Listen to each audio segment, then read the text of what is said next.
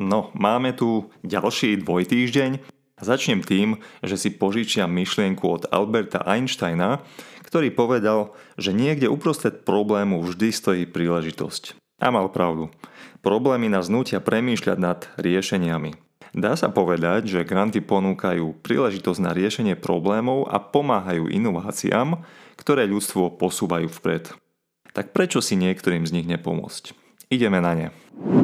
Hľadajú sa projekty na rozvoj kultúry verejných priestranstiev. Nezisková organizácia Creative Industry Košice vyhlasuje druhé kolo otvorenej výzvy grantového programu Inovuj Ty. Výzva je určená pre aktivity jednotlivcov a subjektov neziskového sektora. Zameriava sa na zlepšenie kvality života obyvateľov mesta Košice a na podporu občianskej participácie.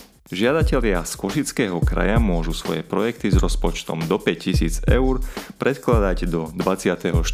apríla 2022. EIT zverejnilo výzvu na malé projekty zapojenosti občanov. Európsky inovačný a technologický inštitút vyhlásil výzvu pre iniciatívu New European Bauhaus zameranú na vývoj dlhodobých riešení v spolupráci s občanmi. Cieľom aktivít je zabezpečiť transformáciu, ktorá zodpoveda potrebám širšej komunity. Od občanov a koncových používateľov sa vyžaduje nielen identifikácia relevantných víziev ich mesta, ale aj zapojenie do spoločnej tvorby nápadov na riešenia. Súkromné aj verejné subjekty môžu v prípade úspechu získať na tieto aktivity do 15 000 eur, ak podajú prihlášku do 29. mája. Podpora pre mimovládky v sprístupnení digitálneho sveta pre každého. Nadácia Orange otvára druhý ročník grantového programu s názvom Digitálny svet pre každého. Jeho cieľom je rozvíjať digitálne zručnosti digitálne vylúčených skupín v spoločnosti, budovanie lepšieho prístupu k digitálnym technológiám a motivovať ľudí k ich využívaniu a objavovaniu ich možností, príležitostí a výhod, ktoré im uľahčia život v digitálnej dobe. Na vypracovanie a podanie projektu s rozpočtom do 3000 eur majú mimovládne organizácie čas do 3. mája 2022. Bezpečnosť detí, digitálna hygiena a e-doprava. Fond ponúka 30k na projekt. Fond SK NIC zverejnil výzvu pre veľké projekty 2022, ktoré podporia bezpečnosť detí vo virtuálnom priestore a dospelým pomôžu zvládnuť digitálnu hygienu. Novinky medzi témami je doprava využívajúca moderné technológie. Na tieto aktivity môžu žiadať do konca mája okrem iného aj fyzické osoby a získať tak na svoj projekt až 30 tisíc eur. Príjemný výsledok aj vďaka grantu. Pri Prešove vznikla vyhliadková väža. Turisti nielen z východného Slovenska majú k dispozícii ďalšiu atrakciu.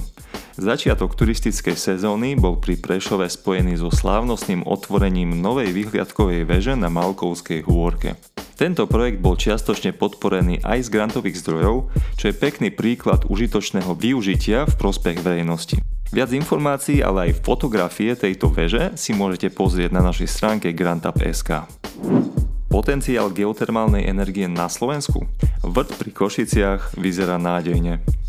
Výskum a vyhľadávanie geotermálnych zdrojov je súčasťou hlbinného geologického prieskumu.